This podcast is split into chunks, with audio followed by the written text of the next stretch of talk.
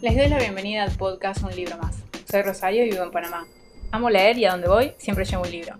Este es el episodio número 26 y espero que lo disfruten. Esta semana vuelvo a grabar el podcast después de no sé cuántos episodios pregrabados, hace un montón que no grabo, así que no sé ni cómo me va a salir.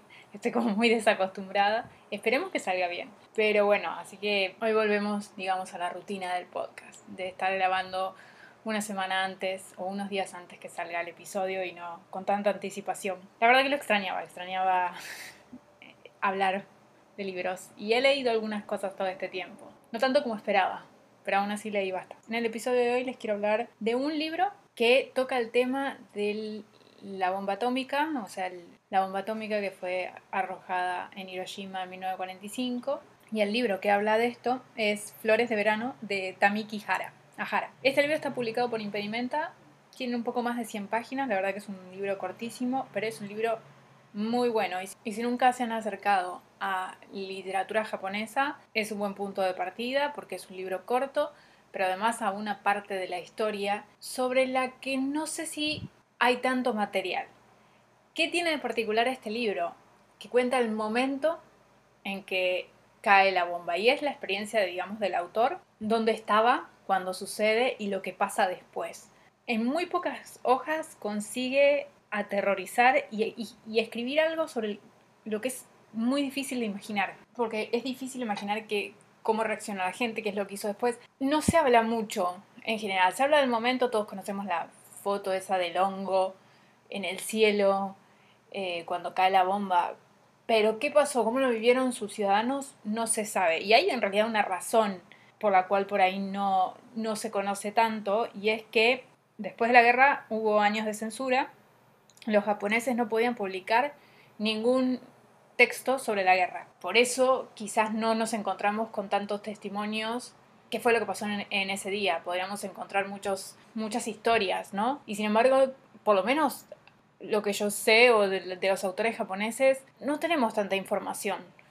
O desde este punto de vista. No sé, para mí o quizás en esto soy yo que soy la que desconoce completamente, pero es el, primer libro que leo sobre este tema, sobre la bomba atómica. Es el primer libro, como digo, que leo de, la bomba atómica y desde, desde ese punto de vista de algo tan cotidiano como qué estabas haciendo cuando pasó. Y es ese relato el que tiene el personaje, ¿no?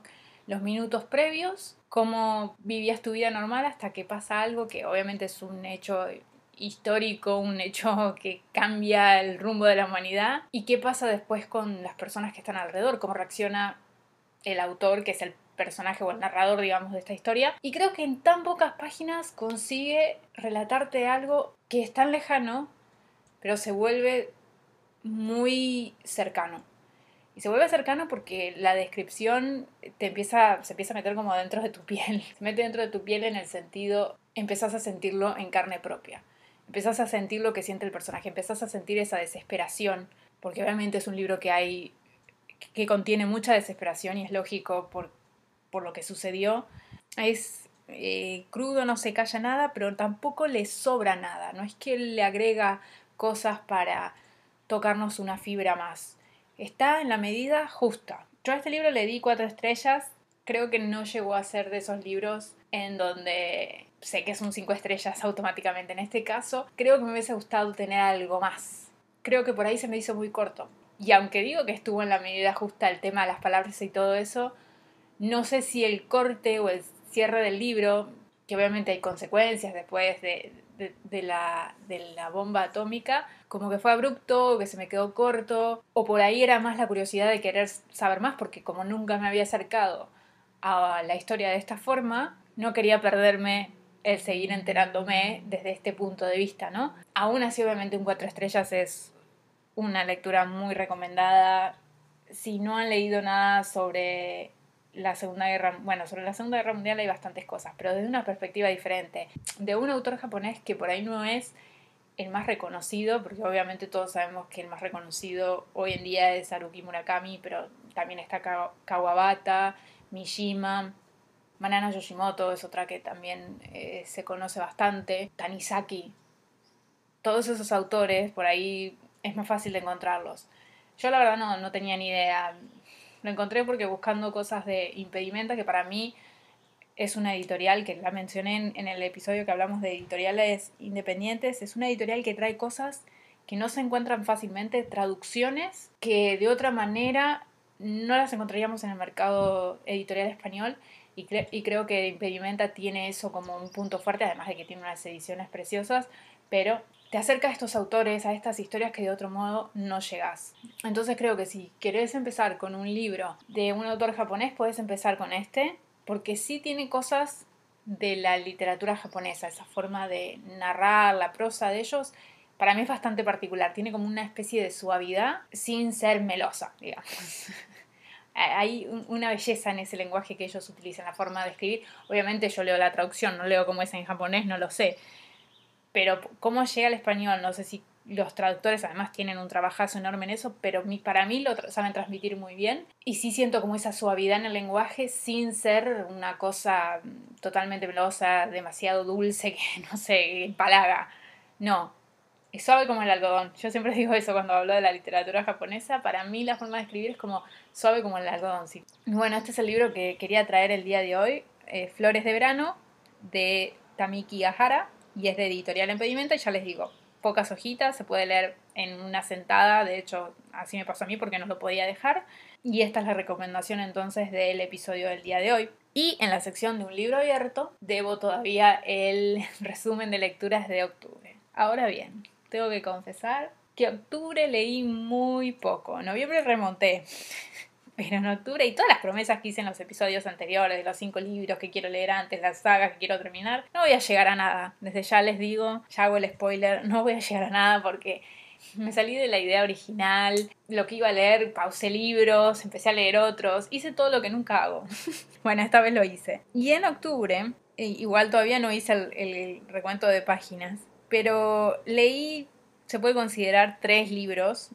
Terminé uno que había empezado en septiembre, que fue La marca de Atenea de Rick Riordan, que es el tercero de los héroes del Olimpo. Ya he hablado de esta serie. El tercer libro, la verdad, después hablaré en más en detalle, pero no, no fue mi favorito. Después empecé a leer eh, las tragedias de Shakespeare. Tengo un box set de Shakespeare que están las dos, eh, que son dos, dos libros con comedias y dos libros con tragedias. Y empecé a leer uno de los tomos con las tragedias y la primera que leí fue Otelo. Me gustó, Después hablaré ya capaz en un episodio sobre Shakespeare. no soy una experta en absoluto, pero sino cómo, cómo me acerqué yo a Shakespeare porque yo era estaba totalmente alejada de él. Y Otelo me, me gustó. Después leí Las Brujas de Roald Dahl y como ya les he contado, yo no voy a hacer más episodios de libros que no me han gustado. No siento que... La, la idea es que encuentren libros que quieran leer, entonces no, no voy a usar un episodio ni su tiempo para hablar de libros que no me han gustado, aunque a veces pueden generar buenos debates. Pero en este caso entonces, como no, no voy a hacer un episodio sobre este libro, voy a hablar de Las Brujas de Roald Dahl, al que le di una estrella. Ahora, acá hay que hacer como un pequeño disclaimer que es un libro para niños. Pero como es Roald Dahl, que escribió Matilda, escribió Charlie la fábrica de chocolate, es como un clásico de la literatura infantil que yo nunca había leído, pensé que, digo, bueno, me puedo acercar y leerlo porque yo no tengo problema en general con la literatura infantil, de hecho leo literatura infantil y me gusta bastante. Pero este libro, no sé, fue como una llegada a Roald Dahl, adentrarme en el mundo de Roald Dahl que, me falló. Ah, eso sí, la edición es muy linda porque es de alfaguara, de color naranja y de hecho todos los libros de él son de... Es como una colección, digamos, y son muy lindos. Tiene unas ilustraciones que están bien, son lindas. Pero a mí este libro, no sé si es eh, y acá sí creo que es una cuestión de, de la edad. Me pareció sumamente tenebroso y sumamente feo para un niño. Obviamente, cuando un niño lo lee tiene otra perspectiva, otra inocencia. Eh, es como los cuentos de los hermanos Grimm, que uno los lee hoy en día y dice, pero esto realmente te dejaban leer cuando eras chico. Los chicos lo ven desde otra perspectiva y me lo han explicado a eso. Pero uno que lo ve con suficiente adulto dice, pobrecito, los chicos que tienen que leer esto. Y en el caso de las brujas es es eso, es un chico que las brujas son malas, feas, eh, y quieren hacer desaparecer a los niños y los quieren convertir en ratas. Entonces un niño con su abuela quieren pelear contra las brujas, pero el niño termina convirtiéndose en rata. O sea, una cosa un delirio. Que está bien, es literatura infantil, obviamente hay cosas fantásticas. Pero me pareció como muy duro para un niño. Además, bueno, no, no, no quiero hablar del final, pero yo esperaba una resolución más amable. No la hay. Me pareció un poco fuerte, creo que ese es el término. Me pareció un poco fuerte la, la historia. No hubo nada que me deslumbrara de, ni me divirtiera de la escritura de Roald Dahl. Capaz que empecé con el libro que no tenía que empezar. Y obviamente yo no soy la audiencia. Eh, eso lo sé. Pero incluso lo había guardado y dije, ay, por ahí para más adelante, cuando mi hija sea más grande. Después dije, yo es un libro que no le puedo recomendar. Que ella elija después. Digo, lo voy a sacar y lo voy a donar. Por ahí un chico de esa edad en este momento lo encuentra divertido, agradable, qué sé yo. Leí algunos de los comentarios de Goodreads y todos decían que de chicos les había asustado mucho el libro. Y sí, yo pensé que iba a ser más divertido, que había un, iba a haber como un cambio positivo de las brujas. No, no, no, no, no. Nada de eso sucedió. Así que le di una estrella, no sé si es justo que le haya dado una estrella. Estos son de los libros que uno después se siente medio culpable porque no soy la audiencia, pero al mismo tiempo, bueno, lo miro desde mi visión de adulto y digo, yo como si hubiese, o sea, esa edad, si lo hubiese leído, me hubiese gustado y yo dudo, dudo que lo hubiese, que me hubiese gustado.